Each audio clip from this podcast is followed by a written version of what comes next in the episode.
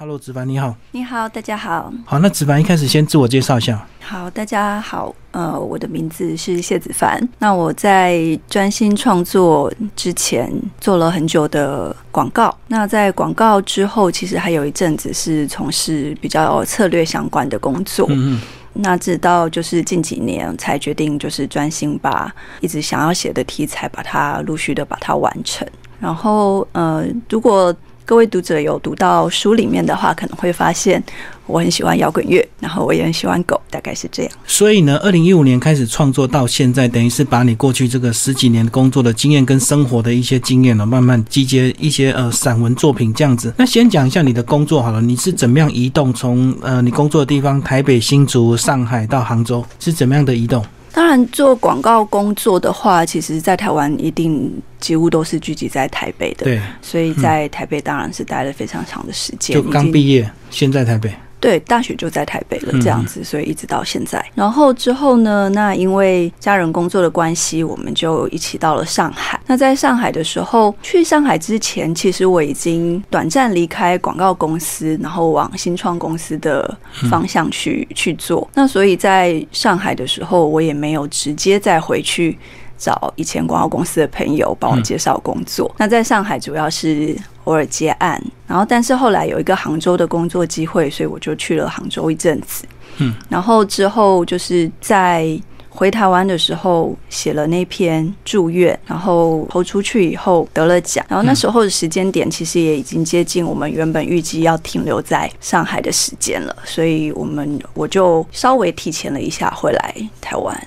所以住院就是你的第一篇的这个散文作品，算是吧，就是真的很完整的把它完成。因为以前在工作的时候节奏非常的快，其实没有什么时间去真正完成一篇不管是结构完整或者是自己满意的作品。你广告公司的节奏非常快，可是你写作的速度非常慢。那你主要都是在构思，还是在推销那个呃每一个字？我觉得都有诶，广告公司的节奏快是说会让我有一点慢不下来，在刚开始写作的时候，速度感那个其实是有很大的落差的，所以一开始可能反而要一直调整自己的生活节奏，然后让沉积下来的这些东西可以比较顺利的流出，这样让自己变慢就对。对，什么原因让你这个全职开始写作？是因为得奖吗？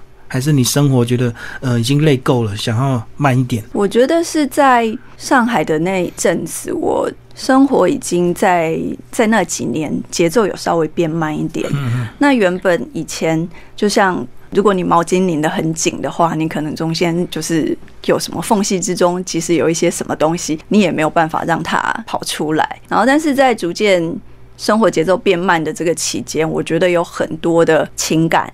跟一些想法一直冒出来，那我就觉得很想把这些东西定格下来。我想要看清楚这些不断在我眼前、在脑海里面出现的东西到底是什么。就是慢下来之后，才有办法去把自己生命中一些比较其他的一些情绪把它整理出来，或者是慢慢把它排除，就对。过去等于是整个都绷得很紧，这样子。对，是，嗯，可是你绷得很紧，你在工作上也得到一个蛮高的职务，很高的一个成就啊。那要突然这样放下，你自己那时候的心理，我觉得当然会有很大的冲突跟犹豫的。就是有人觉得这样子的转身，好像他们会开玩笑说是一个华丽的转身，大部分都觉得太可惜了吧？自己也会这样怀疑，就是你要放下，就是累积起来的资历、名声，的确心里也是会害怕。但是面对这些，我经常会。拿一件事问自己：如果我明天就要死了，我会后悔没有做到什么事情？你这样想是因为后来身体有点状况吗？健康有点红灯吗？呃，也不是哎，而是身边有太多人突然离开了，都是过劳累的嘛，年轻人这样子吗？都有，就是从小的到就是年纪大的都有。那这些死亡其实就会带给你一些反省吧，就是他们就真的很多人都是突然。那如果我这样子的时候，我会不会有什么后悔的事情？它变成我一个蛮常在生活中问自己的事情。我相信大家工作一段时间之后都会有这种想法，可是还是要面对现实的问题，就是，呃，如果你要突然离职或者是想要休息，那重点是钱要存够，那经济要有一定的一个稳定之后，才有这样的一个洒脱或这样的一个转身，对不对？嗯所以你那时候自己应该也是呃有一些准备，所以能够做这样的事嘛。是啊，是啊。嗯，然后另外一方面，我觉得也是你的生活的欲望也要调整。变低就对。对啊，就是把你的生活所需降低，其实你的压力就会小一点。以前你工作的关系，你会接触一些名牌或时尚吗？你自己需要做这样的打扮吗？我觉得大家就是在那个环境，你自然就会比较讲究穿着。不得不的一个作为，就对。我觉得其实我也喜欢打扮诶、嗯嗯，对啊，所以觉得还就是蛮自然的事情这样子。但我在写作的这几年，我几乎没有买衣服。对，所以你现在就是变成一个非常规律的一个生活了。嗯时间到了就写作，然后就该做什么事都有该做的一个这个时间表，就对了。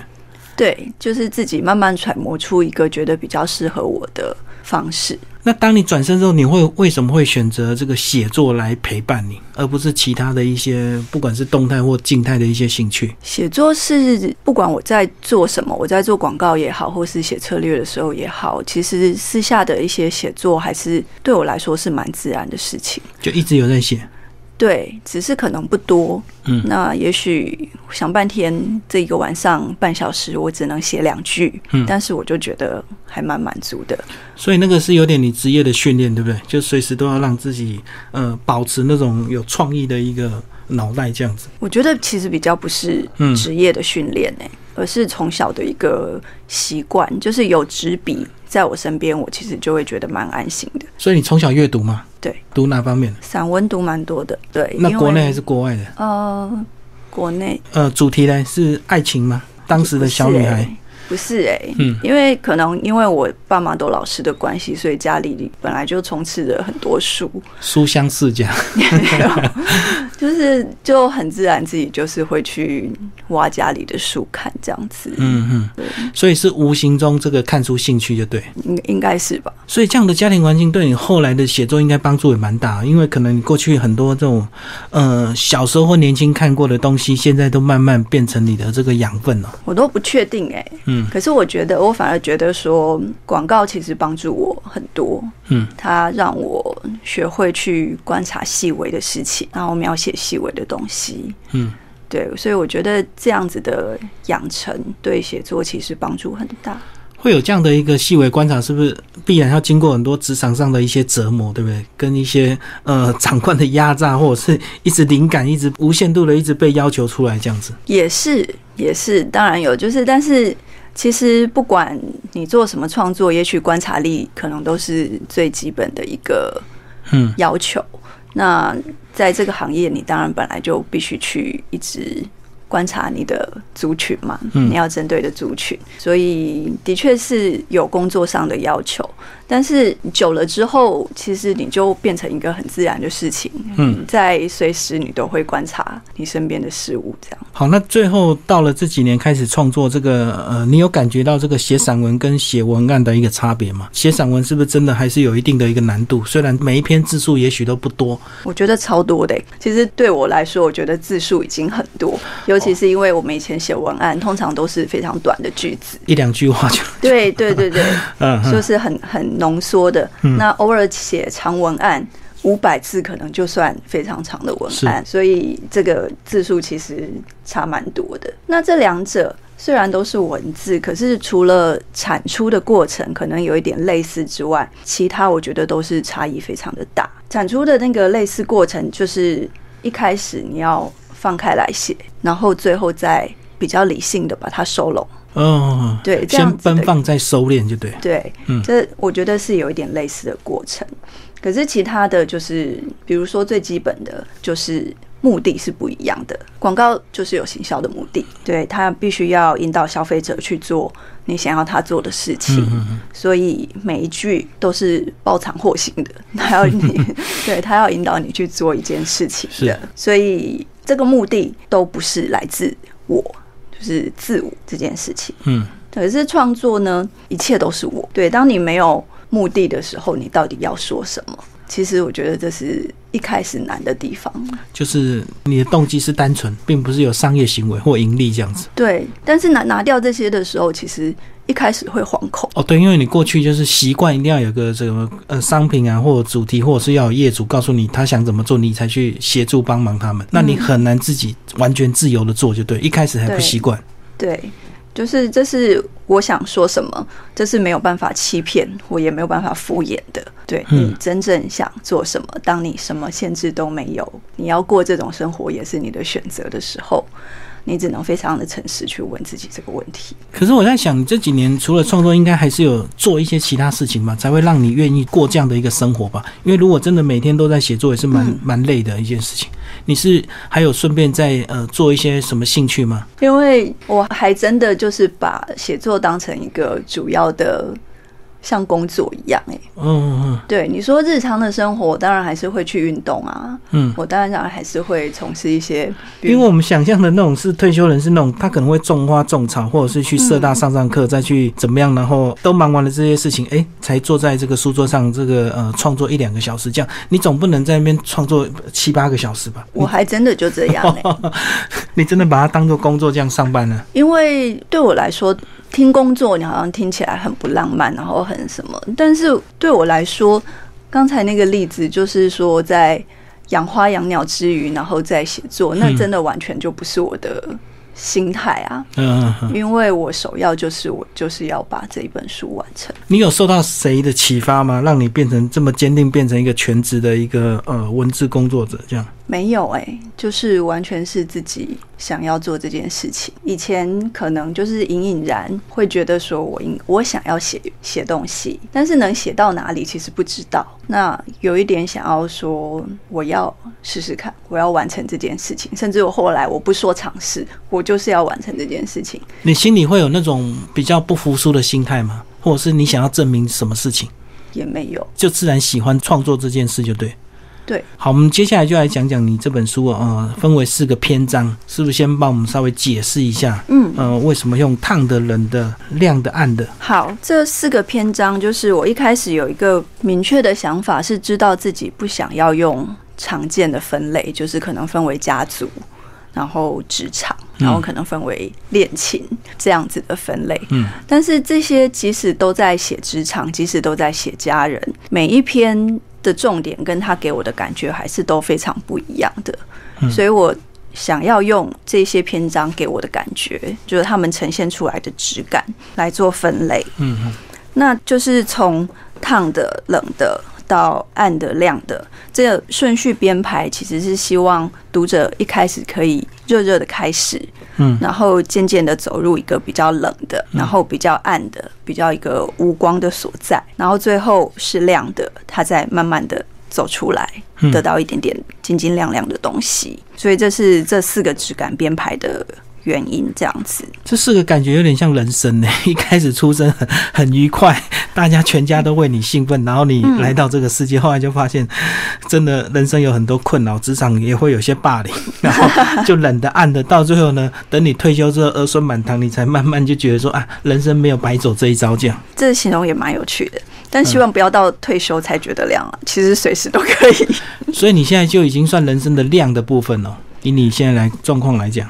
其实我不知道哎，我觉得我写这些东西其实都是过去的东西，我才有办法去描写它，就是要经历过。对，然后现现在的状态，其实我也不知道未来是怎么样，所以我好像没有办法做一个比较，说现在到底是亮的还是暗的。可是既然这个你散文是以自己的本身经验出发做架构，然后开始去发想去创作，那你是不是呃，在自己你也要想办法让自己过得更精彩，或者是体验更多事情，或者是到世界更多其他地方去看？看，然后再去进行你下一篇、下一本书的一个这个章节，这样子。我觉得我对下一本书我还没有什么特别的想法，但是就是人生过生活，一定还是都是要把自己放开来过。嗯，就是你要维持自己是一个蛮高敏感，然后愿意接受，也愿意消化，也愿意。输出的这些状态，就高敏感有时候是不是人际关系会不会有一些障碍？这个你太敏感了，大家有有时候同事啊朋友会受不了你这样。一件事情很单纯，可是你看的很多，因为就像你书上写的一个单纯的倒乐色，你可以发展出一篇文章还得奖这样。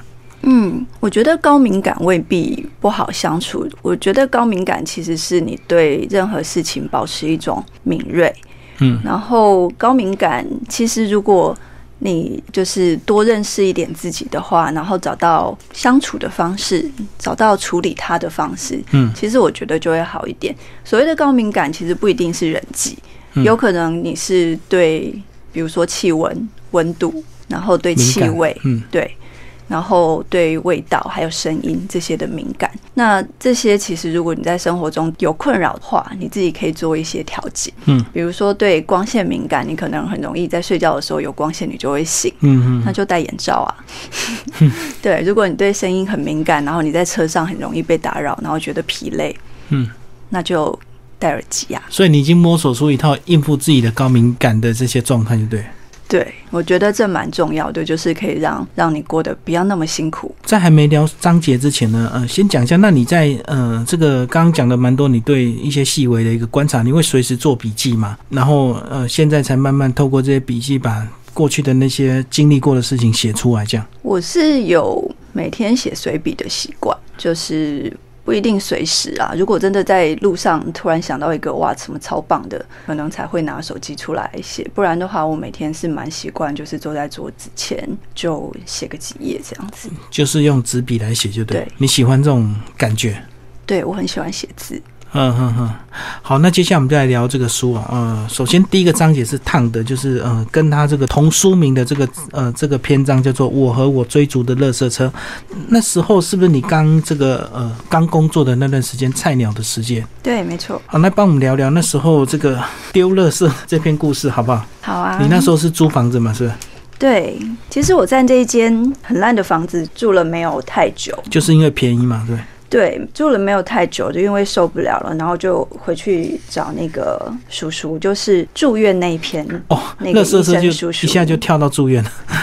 对，这这两篇其实是就是先后关系的两篇文章。嗯，然后讲一下这个丢垃圾这个事情，好不好？还有你那时候就已经在广告公司上班了嘛？那个其实不算是广告公司、欸，嗯就是一个房地产的行销公司。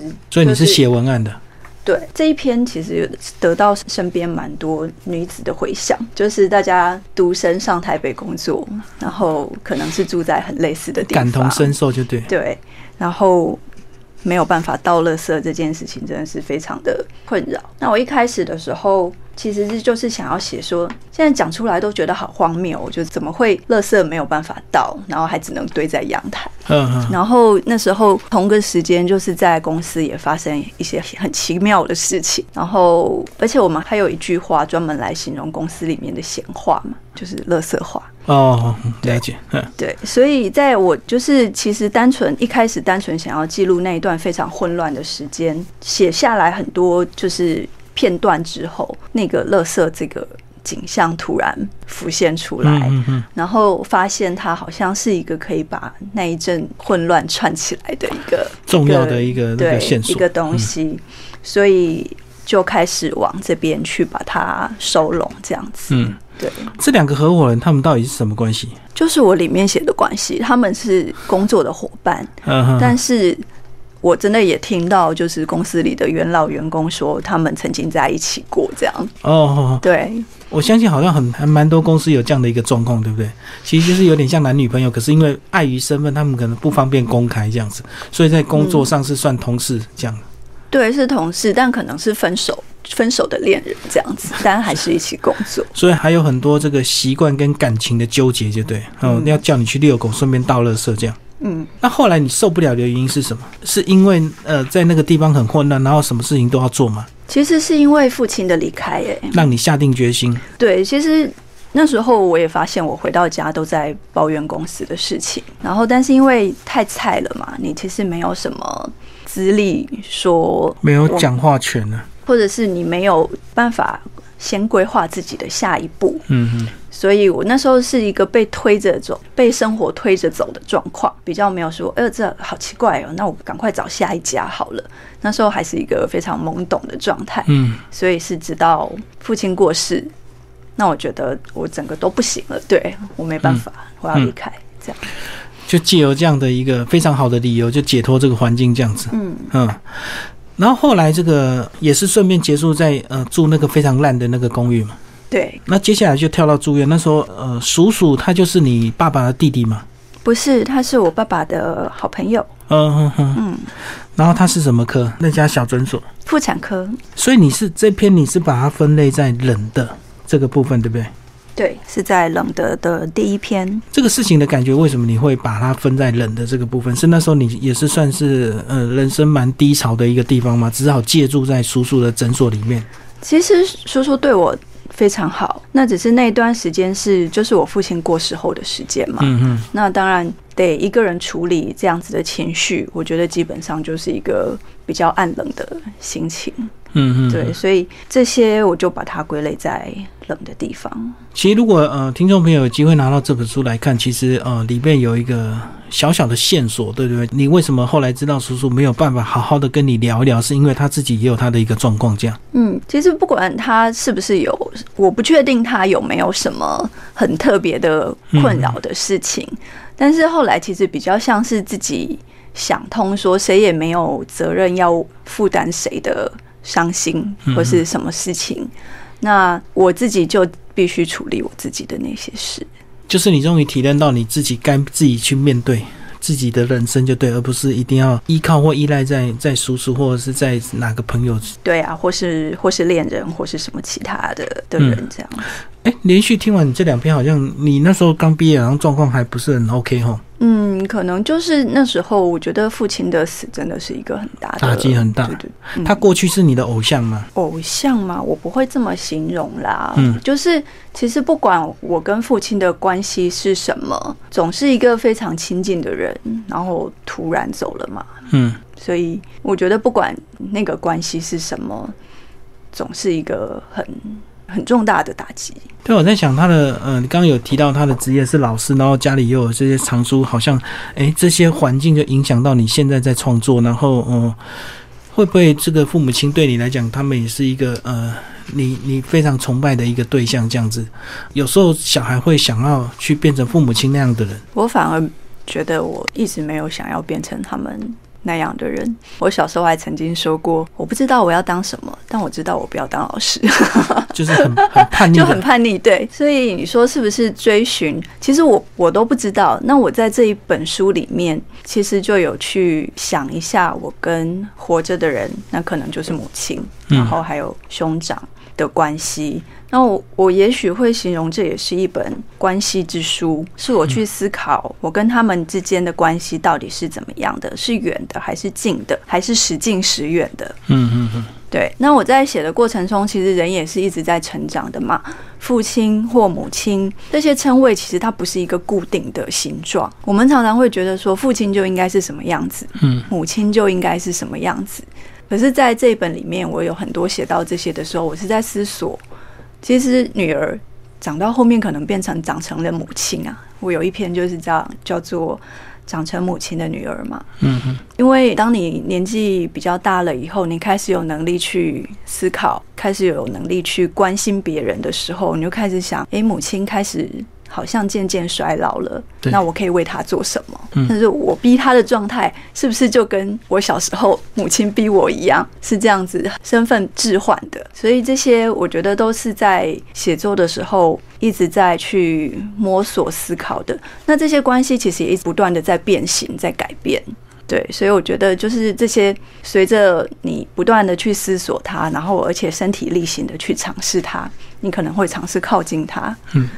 所以会有有所不同。透过这本书的整理，你有没有呃理清楚过去的一些关系，或者是把你过去的一个人生做一个暂时的一个做一个这个呃总结这样子？有时候你会在写的过程思反复去思考它的过程，你的确会得到一些恍然大悟。对，是有可能的。呃，里面还有一篇讲到这个摩托车，对不对？所以你那时候也曾经骑摩托车。对，是，也骑了好多年，在台北桥的那个瀑布这样子。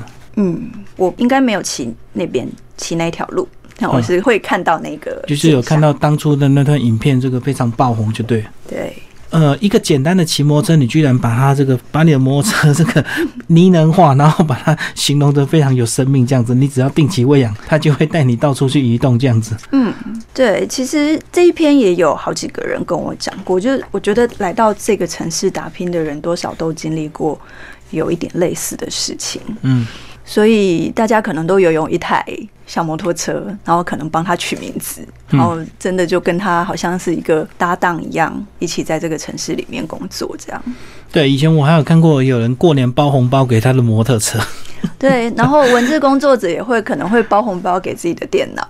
对啊，我就想说那时候还还年纪还很小，无法理解。现在长大慢慢就懂那种情分就对了。是，嗯，里面有一篇那个呃，你跟你那个香港的那个前男友对不对？然后他说他说他不舒服，结果你去很好心的买一碗热粥，结果发现了一个很残酷的真相。对，然后你就想到一个画面，是不是广告的画面这样子？哦，是是的，就是觉得好像生活中就有一些很狼狈不堪的时刻，但是你在广告里面都不会看见。广告通常都会给你比较光明的。比较美好的，对，比较美好的，比较温情的，就俊男美女就对，不一定近年走的方向可能都不一定是俊男美女，但是可能是一种温情的呼唤这样子。对。对，那当然我这里面加的那个呃一一小段广告脚本一样的文字，是用非常简单的，只是去叙述一个可能比较美好的情景这样子，但现实上就是不是这样的。我看到这段我还觉得蛮有意思，就是最后那个男主角又拿起手机打给下一个女。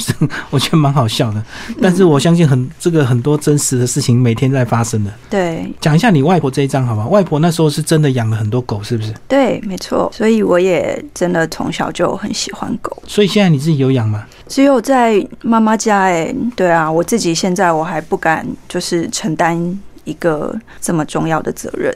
是养小型犬吗？它是一只。红贵宾，红贵宾，对，然后再早一点的话是一只呃贵宾跟马尔济斯的混血，所以你都是养小狗哎，对，真正的小狗，对，小型犬，可能因为我觉得其实养狗必须看你的个性，就是如果你养大型犬或是猎犬类的。啊，其实贵宾也是一种猎犬，嗯，就是它们活动量需要非常的大，就是要遛，就对，对对对，而且遛狗绝对不是你去，就是带它慢慢走个几圈，它是，对他们是需要会非常活动量大的。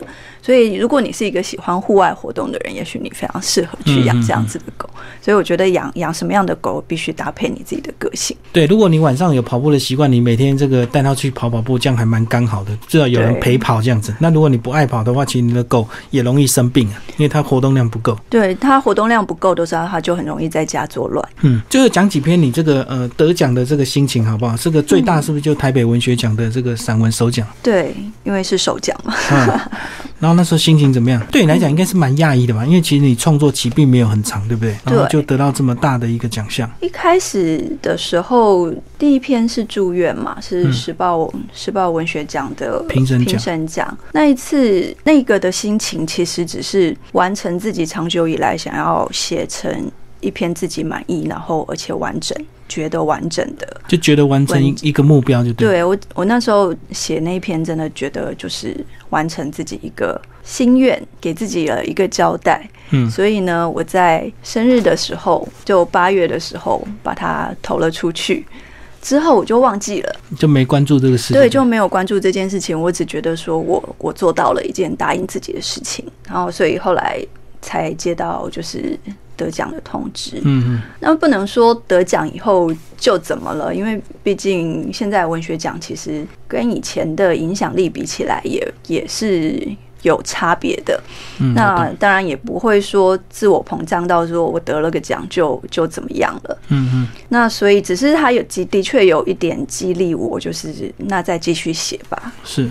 对，然后所以那就有接下来在一年后的台北文学奖的散文首奖这样子。嗯嗯，然后接到电话通知的时候，其实我在医院，我在看诊，然后就会来诊间。其实，在诊间通常也不会接电话，但不知道为什么我就接起来了。嗯，然后就告诉我这件事情。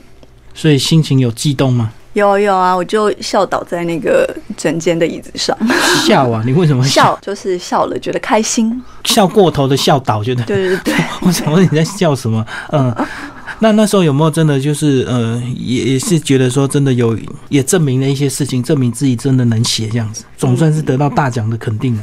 有一点啦，但是我觉得我总是一个其实比较比较保守的人，就是我常常说我是一个乐观的悲观主义者，嗯就是我还是抱着一个比较低的心情，就是写写看的心情来做。我真的没有觉得说得了得了奖就就就了不起或什么的。我发现你的情绪反应跟你的工作的那种职场上那种广告是完全天差地远的、因为广告就一定要高调嘛，想尽办法宣传嘛，然后对啊，可是你的人生好像现在好像就是过得非常的规律而而低调这样子，也不会因为得奖有什么太兴奋或者是这重大的改变这样。因为我觉得其实平静比快乐重要。嗯嗯，嗯，那我觉得就是你你你还是可以嗨啊，你还是可以开心啊。但是我觉得就是当你很嗨超过你那个平常的基线的时候，未来未势必有一段时间你会掉下来的。乐极就是你会生悲啊。不是乐极生悲，不是说际遇的问题，而是你你的心情，就心理学上来说，其实你的心情自己会调整到一个恢复到一个比较中间的中立的状态。嗯，那我觉得这样子的心情起伏，其实我觉得不大舒服。哦，会有那些落差感，觉对。如果你太对嗨降下来之后，你就会感觉有点失落。对，也也许是这样子的形容没有错。所以我觉得就是平静很棒啊。平静对你写作应该蛮有帮助的，对，的确是嗯，嗯的确是，包括你现在很规律的生活，真的每天可以打很多，其实也你的量也不多，不多 不对啊，对，多，真的不你才一千一。千多个字而已。对，但是我有可能很多是我就是每天这样写，那即使后来没有用，嗯但我觉得就是保持一个手感这样子。最后讲这个呃，这样子一直持续创作下去，你自己对你自己人生的规划或下一步是你希望到一个什么样的一个情况？这样子不知道哎、不敢讲。顺其自然吗？我觉得我也没那么顺其自然，只是我是那种好像必须实际上去做了一阵子以后，我才有办法讲说，嗯，我好像目前在往那个的方向。就像我这个两三年的写作过程，我可能前半至少有一半以上的时间。我是没有跟人家讲我在写作的，嗯然后我回台湾的时候，当然朋友就是就会问说，对，会嗯问你啊，在干嘛什么的，休息啊，我就会你那时候常跟朋友喝去夜咖啡吗？喝咖啡？其实，在专心写作的时候，我也把这些跟朋友见面的频次都降低了，嗯嗯，因为你太常出去，其实心情也都会起起伏伏。然后聊到别的事情，你可能又会有别的想法。其实我觉得都蛮干扰的，所以，但是你又不能完全不能完全不跟朋友见面，真的会太闷太闷。嗯，所以我就会调节到一个可能一个礼拜跟朋友可能见一次，最多两次。就降低那个频率就对不然照讲应该是天天都可以约啊。对啊，照理说我我每天六点结束之后应该都可以约。而且你的朋友都还在上班，他们每天应该都有很多苦闷的事可以跟你吐苦水、倒垃圾这样。对啊，对啊，是，所以但是你就必须就是调整自己的作息跟整个跟外界接触的频率，这样。还有打算到国外去走一走，或者是有可能再去国外工作吗？还是你现在很享受你现在稳定的生活？会想要稳定一阵子哎、对啊，对，那其他可能真的有什么事的时候再再想吧。讲一下你出了这本书之后，包括前阵子的国际书展，你也去分享哦，一些读者的一些回应跟回馈，好不好？他们大概都跟你聊哪一些内容？除了乐色车他们很有感之外，因为很多人年轻都租很烂的房子，每天一定要准时赶回家倒垃圾，这样。是，我觉得有些人会跟我谈到一些很幽微的感觉，然后他们觉得你讲的好好精细，然后的确就是把那些他们可能只有感觉，只有一点点幽微暗暗的感觉的事情，把它精密的描写出来。嗯，对。那这也是我自己得到 feedback 以后再回来看，可能的确有一点像，比如说快感延迟那一篇，那一篇就是讲到说，我很擅长把我觉得喜欢的事情，就把它停留在那一刻，冻结时光，就对。对，好像人跳进去那个暂停的时时刻，然后在里面从每个角度去看它，然后并且用各个感官去描写它，嗯。就是那样子的时间，好像就是比较不是线性的，它是一个好像球形的，有点像骇客任务，就是 时间暂停的时候，对你可以走在中中间做任何你想要做的事情，这样大家都暂停，只有你自己，而且你可以用很快的速度移动就对了。对，或者很慢的速度也可嗯以，因为反正停下来了。哦，所以这个呃快感延迟就讲你这个 喝了一瓶两百五十 CC 的饮料，然后怎么平均每一秒慢慢的喝到刚好喝到目的地这样子。对，然后后面还有一些同样是去享受那个当下的，最后就是一个喜欢的人朝你走来的时候，你怎么把自己他朝你走来的那五十步留下来？然后五十步也许只有十秒钟，可是你可以写成一两千字的散文。对啊，就是这才是快感延迟嘛。哦，所以其实这个我们谢子凡真的很特别啊。他这本散文其实呃，跟我过去读过的很多散文是完全不一样的东西。它非常的细致，非常的细腻，然后把很多生活也许一些很琐碎的事情，或者是很简单的一些感情亲情，都能够变成一篇非常精彩的一个文章。最后，你有没有想过，为什么你能够会有这样的一个写作的一个成绩啊？有没有想过，到底是过去阅读的一个呃影响，还是说真的广告公司的一些历练，还是真的你天生就是敏感，好像是综合以上所有。全部都有？对，广告公司好像是我另外一个学校，然后他重新训练我的感官。那当然文字也会，虽然就是跟现在写的文字是完全不一样的，但是你怎么把文字从你的脑里面传到你的手？我觉得这也是有，当然有一个训练的过程的。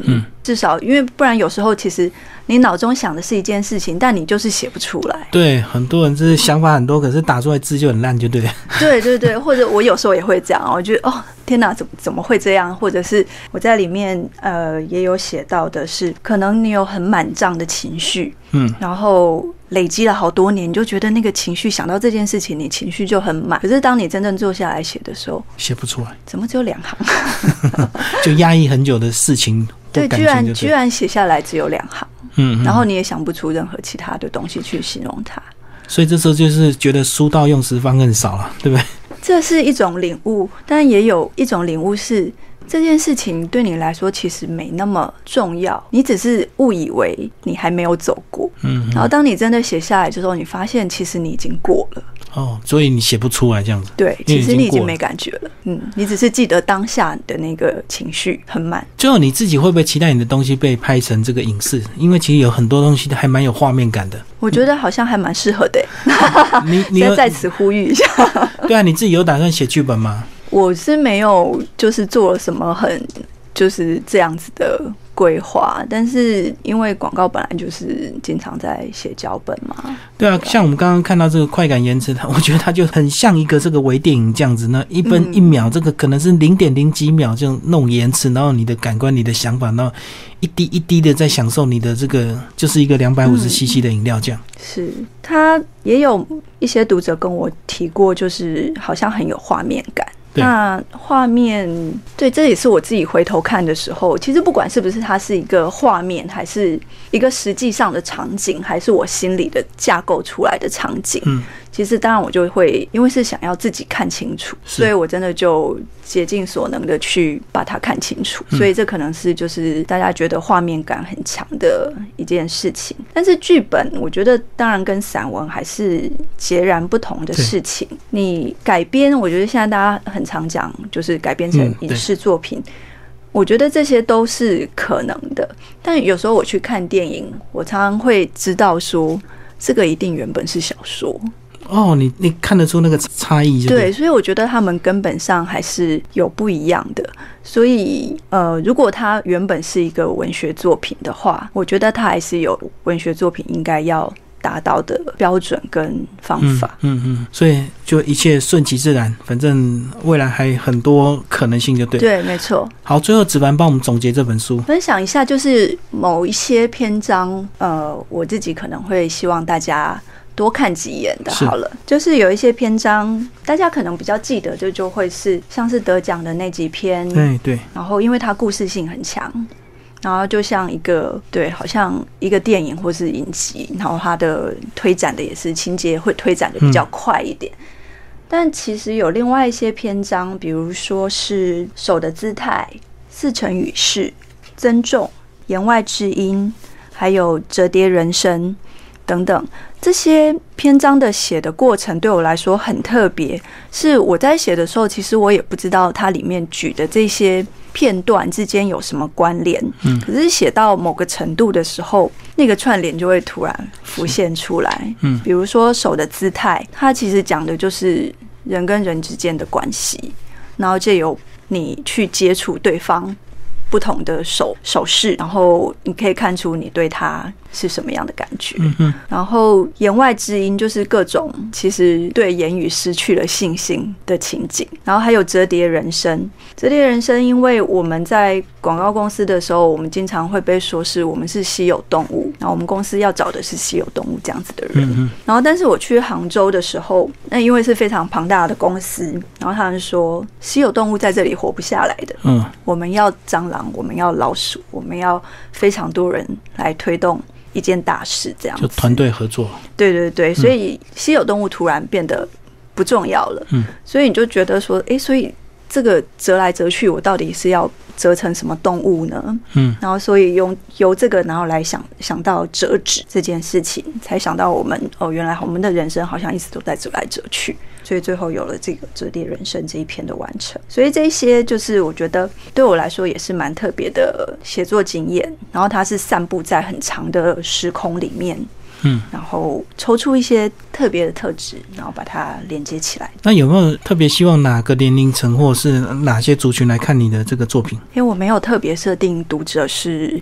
什么样的样貌？哎，嗯，我现在也还在收集资料，就是看看会来给我回馈的是哪一些人。好，今天非常感谢谢子凡为大家介绍他的第一本这个散文集《九个出版社我和我追逐的乐色社》。好，谢谢子凡，谢谢大家。